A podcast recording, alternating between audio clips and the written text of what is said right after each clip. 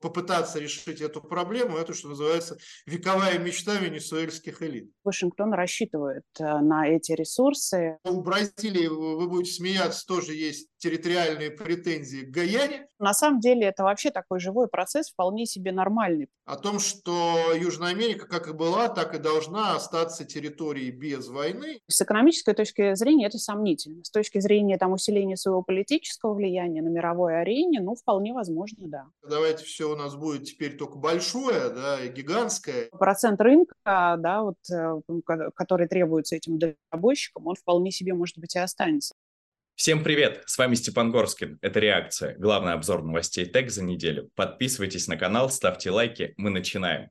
Сегодня разберемся, чем закончится борьба за нефть в Латинской Америке и удастся ли самоварам разжалобить правительство. У нас в гостях Елена Зотова, эксперт Института развития технологий ТЭК, и Глеб Кузнецов, глава экспертного совета AC. Елена, Глеб, здравствуйте. Здравствуйте. Здравствуйте. Лена, рады, что вы снова с нами. От лица нашей редакции поздравляю вас с таким радостным событием, рождением сына. Спасибо большое, очень приятно принимать поздравления. Очень рада, что вернулась. Спасибо. Давайте начинать. В центре внимания на этой неделе Латинская Америка, Венесуэла и Гаяна борются за спорную территорию, богатую нефтью. Николас Мадуро объявил Гаяну Эсекиба 24-м штатом Венесуэлы. Призвал нефтедобывающие компании страны открывать там филиалы, а американцам дал три месяца на закрытие бизнеса.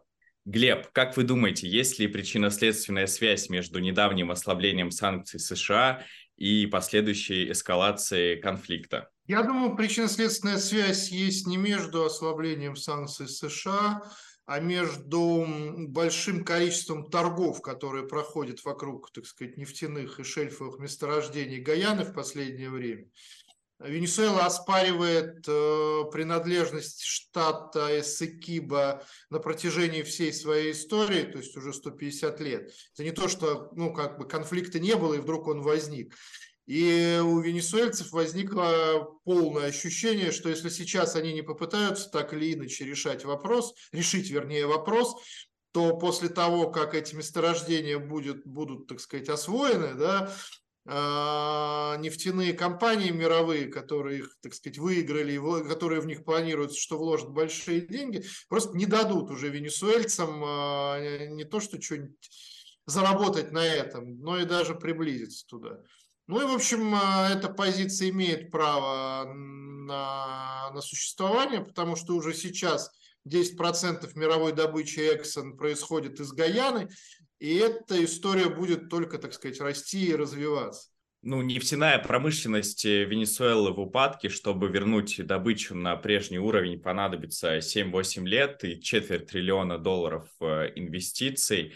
Елена, интересно ваше мнение, поможет ли ситуация с Гаяной э, вернуть Венесуэлу на мировой рынок нефти? Ситуация с Гаяной, она на сегодняшний день, а как бы, да, не ясно, чем она закончится. То есть о чем мы говорим? О том, что потенциально, да, Венесуэла претендует на месторождении, на добытые ресурсы, да, Гаяны, на налоги и так далее. То есть как бы чем эта история закончится, не очень понятно, но а, я вообще вижу тут больше такой политический как бы, да, подтекст, что Мадуро действует таким образом в преддверии выборов, да, которые состоятся в Венесуэле в 2024 году, и поскольку венесуэльцы, они как бы на проведенном референдуме выразили а, свое намерение, да, претендовать на, этот, а, на эту провинцию нефтегазоносную, и Мадуро действует в интересах Венесуэлы. Потенциально, конечно, если Венесуэле удастся да, там, получить эту территорию, то это будет очень большим привесом а, для Венесуэлы в части нефтедобычи и в части политического влияния. Но чем закончится эта история, пока не ясно. А как, на ваш взгляд, э, отреагирует Вашингтон, который оказался сейчас э, в ситуации наподобие шахматной вилки? С одной стороны, риск потерять, Росси... Э, потерять венесуэльскую нефть, которая должна, по идее, заменить российскую. С другой стороны, перспективный полигон с запасами более 11 миллиардов и инвестициями американских компаний какой реакции нам ждать э, сейчас от них? Там на самом деле уже есть а, такие, да, первые признаки реакции. Там совместные учения военные проводят а, а, США с Гаяной, да, то есть мы как бы а, видим такой да, недвусмысленный намек а США, в общем, в их стиле поведения, да, как бы с позиции силы, они, в общем, как бы показывают свою точку зрения. Конечно, Вашингтону невыгодно, да, если Гаяна э, будет во власти Венесуэлы, там американские компании действительно да, намерены добывать нефть, вкладывать туда э, крупные инвестиции, и Вашингтон рассчитывает э, на эти ресурсы, ну, вне, ну и я так понимаю, что договариваться еще с Венесуэлой для того, чтобы получить эту нефть, когда сейчас вот, да, уже очень большой идет процесс переговоров с венесуэльской нефтью, а, конечно, Вашингтону, Вашингтон не собирается. Поэтому здесь, конечно, будет конфликт, скорее всего. А, вот, и э, посмотрим, в какой, в какой части там этот конфликт, чем он закончится. Можно очень коротко сказать, что Вашингтон будет за э, Эссекиба воевать. То есть не то, что какая-то вилка или, или еще какая-то сложная шахматная комбинация. Южное командование США, так называемое, которое ответственно за Центральную и Южную Америку, э, выпустило ряд очень боевых пресс-релизов. Там начальница такая, значит, женщина, такой символ, так сказать, гендерного участия, гендерного равноправия американской армии, значит, большая многозвездная не знаю, как правильно сказать, адмиральша, вот, она прямо сказала, что южное командование эм, США будет за Гаяну воевать, э, поскольку Гаяна воевать э, за себя не способна. Вот, собственно, и конец истории. Уже в настоящее время э, самолеты Южного командования США патрулируют воздушное пространство Гаяны, и если Мадуро захочет решить вопрос, так сказать, войной агрессивно как-то, то, скорее всего, мы получим еще одну точку вполне себе военного напряжения в мире к тому, что уже есть. А чьи интересы затронуты еще? Как реагируют другие латиноамериканские страны? И что вообще Китай? Может быть, э, Пекин вовсе стоит за созданием этой ситуации?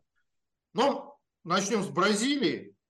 Бразилия тоже сказала, что за Гаяну она будет воевать. И, так сказать, если говорить про гипотетический сценарий э, военного конфликта, то на земле, в этих джунглях, в этих болотах будут, э, значит, э, воевать скорее бразильские, так сказать, э, спецназовцы, бразильские э, военные части, в то время как в воздухе будут находиться как раз американцы.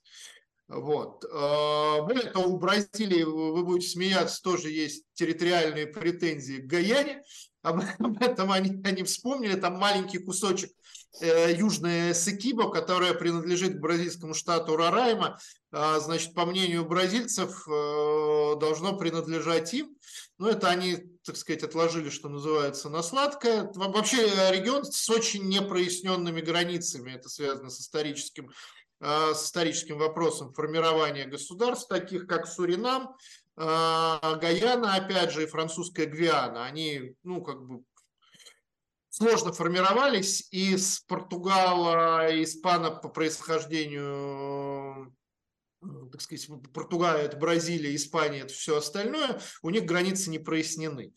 Вот. Что же касается Китая, то Китай тоже поучаствовал э, в партнерстве с ExxonMobil эм, э, в розыгрыше этих самых э, нефтяных полей Гаяны, то есть у него интересы есть не только в Венесуэле, но и в Гаяне. И самое главное, что интересы Китая на, на самом деле находится в русле, так сказать, абсолютно геополитической стабильности. Китай не ждет, что там регион полыхнет, и он, так сказать, на, на неопределенное время лишится доступа сразу к двум э, потенциально интересным для себя нефтеносным территориям. Поэтому тут речь скорее идет о том, что для Венесуэлы, а для Венесуэлы проблема Эссекиба – это такой геополитический императив, повторюсь, на протяжении 150 лет. Вот Мадуро вдруг увидел, э, что сейчас или никогда. Да, если сейчас не встроиться в это освоение, так сказать, эссекибских природных ресурсов, то через какое-то время ты перестанешь быть там интересным, перестанешь быть каким-то игроком. Я не очень согласен с коллегой, которая говорит об избирательном контексте. У Мадура нет проблем на выборах. Более того, неудачное развитие ситуации вокруг Иссыкиба эти проблемы скорее ну, создает, чем решает. Я вот повторюсь, что тут скорее речь идет о неком геополитическом императиве. То есть э, они настолько верят в то, что по всем понятиям, по всем законам, по всем договорам международным, которые только существуют, Иссыкиба должно принадлежать им, что попытаться решить эту проблему, это, что называется, вековая мечта венесуэльских элит. Елена, какие перспективы для российского ТЭК открываются в связи с новыми обстоятельствами? Возможно, Роснефть захочет вернуть э, былое влияние на нефтянки Венесуэлы. Конечно, да, все возможно. И, а, ну, тут скорее, наверное, будет политический подтекст, да, в этом случае, потому что укрепление связи с странами в, такими, да, которые там под санкциями находятся, так же, как, да, и Россия там в данный момент, это с дружественными, да, скажем так, странами, укрепление политических связей, в том числе и через а, нефтяную промышленность. Это, в общем, приветствуется, это, а, в общем, активно развивается и так далее в данный момент. Но с экономической точки зрения, ну, не совсем понятно, насколько это целесообразно, потому что территории спорные, да, вот если мы говорим о Гаяне, спорная территория, а, где, возможно, время от времени будут происходить конфликты, соответственно, это нестабильность, в том числе экономическая нестабильность, и вкладывать какие-то крупные а, делать инвестиции, развивать проекты на таких территориях довольно сложно, и ну, там, да, сроки окупаемости могут быть разными. Ну, то есть с экономической точки зрения это сомнительно. С точки зрения там, усиления своего политического влияния на мировой арене, ну, вполне возможно, да. Глеб, интересно ваше мнение, можно ли констатировать э, усиление внешнеполитической роли России в связи с конфликтами на Ближнем Востоке и в Латинской Америке? Договороспособность США и западного мира э, подорвана, казалось бы, еще в Иране, Венесуэле, в других регионах, э, там, где мы налаживаем рабочие связи. Эм, не кажется ли вам, что Россия здесь может выступать в роли потенциального глобального модератора? Ну, хотелось бы на это рассчитывать. По Венесуэле и Сикиба Россия уже сделала в преддверии визита Николаса Мадуро в Москву очень примирительное заявление о том, что Южная Америка как была, так и должна остаться территорией без войны. Возможно, Мадуро в ходе своего визита, так сказать, предстоящего к нам, а, ну, то есть то, что он эти вопросы поднимет и попытается заручиться поддержкой для разного рода, значит, хотя бы политической для разного рода военных операций а, в этих болотах – но полагаю, что Россия будет занимать позицию примирительную, позицию совпадающую на самом деле с позицией большинства латиноамериканских других государств, партнеров России вроде по БРИКС, вроде Бразилии, о том, что Южная Америка как и была, так и должна остаться территорией без войны, и что решать все проблемы там нужно мирным путем. А, что же касается модерации конфликтов, то я бы сказал, что запрос на модерацию в настоящее время не проявлен. Да, что даже Запад, который раньше э, на этой модерации, что называется, собаку съел, да, что всегда пытался маневрировать между, так сказать, интересантами э, в, в том числе в целях, так сказать, простого, вполне себе э, значит, экономического заработка, сегодня однозначно занимает позицию, например, по украинскому конфликту. Мы все ее знаем, по арабо-израильскую стопроцентная поддержка Израиля при игнорировании вообще, в том числе собственной истории отношения с арабским миром, и по гаяnsко-венесуэльскому конфликту такая же стопроцентная поддержка Гаяны и э, отрицание каких-то вообще прав Венесуэлы. То есть, э, к сожалению, это, пожалуй, очень плохая новость для мира. Запроса на модерацию, запроса на э, такого, знаете, так называемое третье правильное решение, когда на основании компромиссов, которые сторонам могут не очень нравиться, некая, значит, сила продавливает мирную повестку, достигает мира там, добрым словом и, возможно, какими-то угрозами. Вот сейчас э, нет такого запроса в мировой политике, к сожалению. Сейчас есть запрос на то, есть представление о том, что давно назревшие, перезревшие проблемы можно и нужно решать военным путем. Ну вот, кстати, США нарушает свои базовые внешнеполитические принципы. Я сейчас говорю о доктрине Монро, в которой зафиксировано, что Штаты не вмешиваются в дела Запада. Э, может ли Россия также пренебречь этими принципами и усилить свое влияние в западном полушарии, в частности в Латинской Америке? Какие у нас для этого есть ресурсы и инструменты? Глеб. Ну, мы и так э, тут куда уж дальше усиливать. БРИКС, куда очередь из других латиноамериканских стран, помимо Бразилии, стоит. Э, отказ э, Латинской Америки от поддержки антироссийских санкций и так далее и тому подобное. Э, безусловно, Россия усиливает э, свое влияние и свои связи, контакты с латиноамериканскими государствами, усиливает, опять же, не только политические контакты, но и экономические контакты. Мы с вами обсуждали некоторое время назад экспорт дизеля как раз э, в Бразилию. Вот. То есть это происходит само собой по мере формирования так называемого многополярного мира любое усиление в, ну, в западном полушарии, любое усиление в Латинской Америке должно иметь четкую, вот о чем коллега очень хорошо сказал, не, не, сказала некоторое время назад, очень четкое экономическое измерение, очень четкую экономическую составляющую. Потому что можно бесконечно, так сказать, дружить с латиноамериканскими государствами, мы гостеприимны, они гостеприимны, а, обмениваться э, делегациями, значит, вкладывать какие-то деньги, но у нас и на своей половине мира-то проблем э, достаточно, и любое, любая подобного рода усиление, любая подобного рода дружба должна иметь очень четкое экономическое измерение, все проекты должны быть посчитаны, а не просто исходить из соображения, а вот, наверное, американцам не понравится, что мы какой-нибудь там, не знаю, что-нибудь отроем в джунглях, э, так сказать, Верхней Амазонии. Да? Ну, ну и американцам, по большому счету, все равно, потому что их связи с латиноамериканскими государствами имеют четкий экономический фундамент, э, они очень глубоки, и, и из вредности они чего-то там делать не будут. Да? Это абсолютно рациональная история. Елена, Глеб, спасибо. Переходим от дел глобальных э, к делам внутренним. Бизнес попросил освободить малые и средние НПЗ мощностью менее 1 миллиона тонн в год от уплаты заградительной пошлины на вывоз нефтепродуктов 50 тысяч рублей за тонну.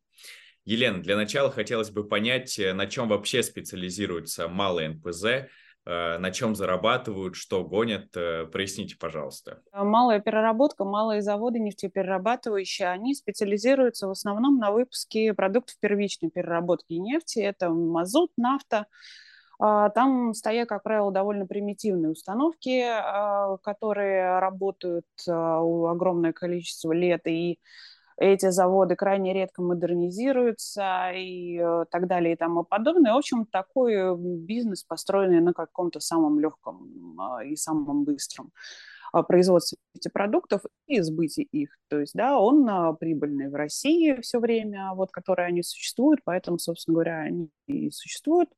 И вот новые законодательные вот эти изменения, они, конечно, усложняют жизнь малым НПЗ. Ну, посмотрим, чем это закончится, опять же, да. А как вам такая версия, что самовары используются для экспортных схем нефти, чтобы уйти от акцизов и пошлин? Ну, я уверена, что они как только не используются. То есть это, в принципе, такой полутеневой бизнес, который он существует только за счет а, и э, экономически рентабелен в основном за счет каких-то а, серых схем. Ну вот, кстати, про рентабельность НПЗ эксперты говорят, что э, рентабельность НПЗ возможно при переработке более 3 миллионов тонн нефти в год. А, здесь же поблажек просят заводы с переработкой до 1 миллиона. Какая здесь э, экономика? Получается, эксперты врут? Глеб, что думаете? Ну, я еще раз скажу, как, как обычно во время наших встреч, что я не экономист, но позволю себе гипотезу э, о том, что в том числе эти предприятия имеют для регионов своей работы, своего действия, в том числе и такое социальное значение. Да? То, то, то есть они занимают определенную часть местных элит, вот, э, позволяя их, в том числе властям, их контролировать, да, они какие-никакие рабочие места создают и какие-никакие являются работодателями, не говоря уж о том, что они в том числе и что-то простое делают для внутреннего рынка, так сказать, регионов своей работы. И в этом отношении просто вот так сказать, а давайте все у нас будет теперь только большое, да, и гигантское, и высококлассное, а, во-первых, видимо, не хватает, а во-вторых, э, что делать вот их, с их, так сказать, собственниками, и с их работниками, и с теми налогами, которые они платят. Э, то есть свою экологическую нишу они не занимают, и просто так эту экологическую нишу, что называется, убить, я считаю, было бы э, ну, не очень рационально, потому что ситуация в экономике и без того не блестящая. И в этом отношении работающее предприятие, как бы оно нам, так сказать, может и не нравилось, с точки зрения, так сказать, прогресса и общего здравого смысла, а это работающее предприятие, которое имеет смысл сохранять. Здесь интересный вопрос, потому что мало НПЗ не скрывают, что работают на экспорт и практически не представлены на внутреннем рынке. Какие есть причины, чтобы поддерживать эти малые НПЗ и что изменится, если самовары как вид исчезнут? А причины, чтобы поддерживать, ну вот как сказал Глеб, тут очень много социальных вопросов возникает. Кроме этого, я не вижу, кроме соци- социальных аспектов, никаких причин поддерживать работу малых НПЗ. А с точки зрения того, что они производят э, мало бензинов, да, и что они в основном продукцию гонят на экспорт, а продукцию они гонят на экспорт, потому что на внутреннем рынке она, собственно говоря, особенно не нужна, потому что это то, что пользуется спросом. А, соответственно, если эти предприятия перестанут работать, мы получим э, там какое-то количество миллионов тонн нефти просто, которая высвободится для переработки на более качественных, э, более высококлассных э, крупных заводах. Одна из главных тем радиопереговоров дальнобойщиков, э, где найти дешевое топливо, которое, по идее, могут представить только самовары. Подскажите тогда, откуда берется эта низкокачественная продукция именно на внутреннем рынке? Ну, от самоваров и берется как? Ну, она, ну, то есть есть, э, ну, о каких самоварах мы говорим? Да, они же на самом деле довольно разные. То есть есть те, которые Сейчас вот у нас речь идет э, до миллиона тонн, да, ну, то есть миллион э, тонн в год, на самом деле, это довольно приличный объем. Есть те, которые, ну, перерабатывают гораздо меньше, и мы, как правило, рассуждаем о более-менее крупных заводах, которые все-таки используют еще, которые отправляют продукцию на экспорт, используются железнодорожным транспортом зачастую. А некоторые из них а, и получают нефть э, трубопроводным транспортом, да, как бы через какие-то там пункты слива. Ну, не суть. Есть же те, которые просто автоцистернами э, работают, то есть совсем крошечные, да, туда приезжают просто а, я не знаю, фура, да, или э, там наливают этот, я не знаю, что там, солярку, да, и уезжают, и дальнобойщики, я думаю, что там такой процент рынка, да, вот, э, который требуется этим дальнобойщикам, он вполне себе, может быть, и останется, да, несмотря на все какие-то э, введенные меры. То есть а, если дальнобойщики это покупают, значит, наверное, завод на этом тоже что-то зарабатывает. Ну, то есть, раз это продается продукция дальнобойщикам. Какой вред от них и почему все системообразующие предприятия практически их ненавидят? Что думаете? Ну, тут вопрос, так сказать, репутации, да, потому что, опять же,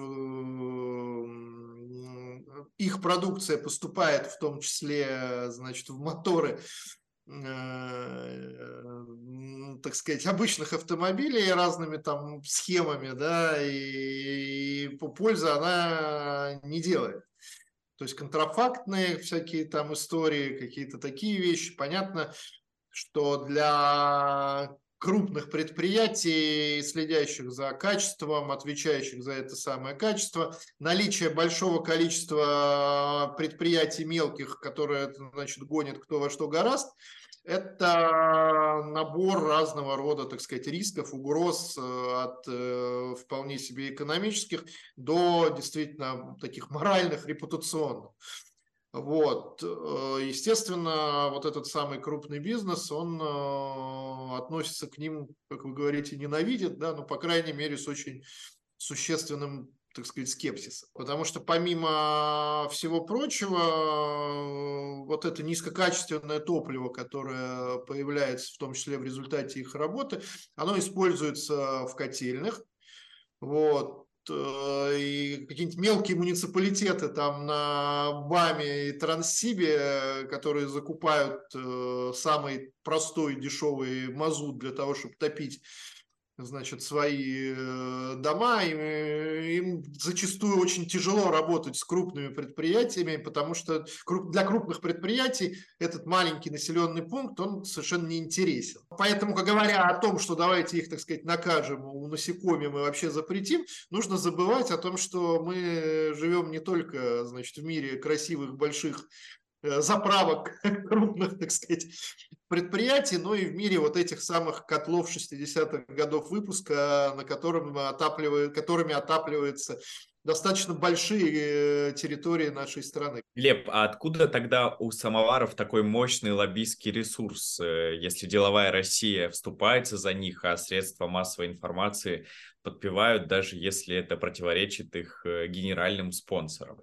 Ну, а жить-то как-то надо, я вот повторюсь, да, человек, который много работает с Дальним Востоком, и вот постоянно, значит, на Дальнем Востоке главные разговоры в конце лета, начале, значит, осени, это где взять там столько-то там тысяч э, тонн ну, не, мазута, да, для того, чтобы отопить, э, значит, э, тот или иной муниципалитет. А, Причем на качественном топливе их котельные реально не работают. Они просто не, они ломаются от этого. Вопрос в другом. Откуда такой мощный ресурс и сильные защитники? Ну, губернаторы. Губернаторы э, большого количества территорий, где есть эти все котельные. Вот вам половина, значит, защитников. Вот. И правительство очень хорошо понимает, что если, ну, как бы, ну, то есть э, люди, у которых тяжелый отопительный сезон, э, их надо слушать, к ним надо прислушиваться.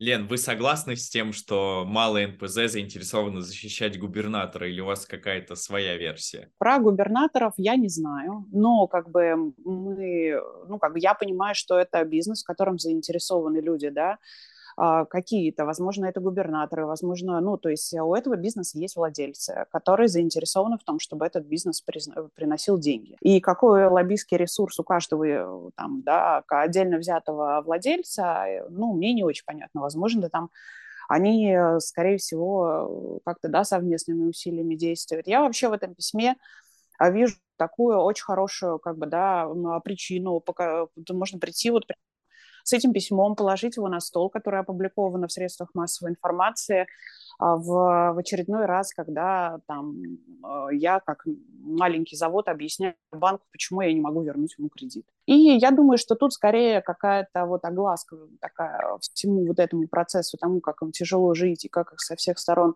в очередной раз да, прижали, это просто повод э, побеседовать об отсрочке или открытии новой кредитной ли, э, линии или о рефинансировании или снятии процентов.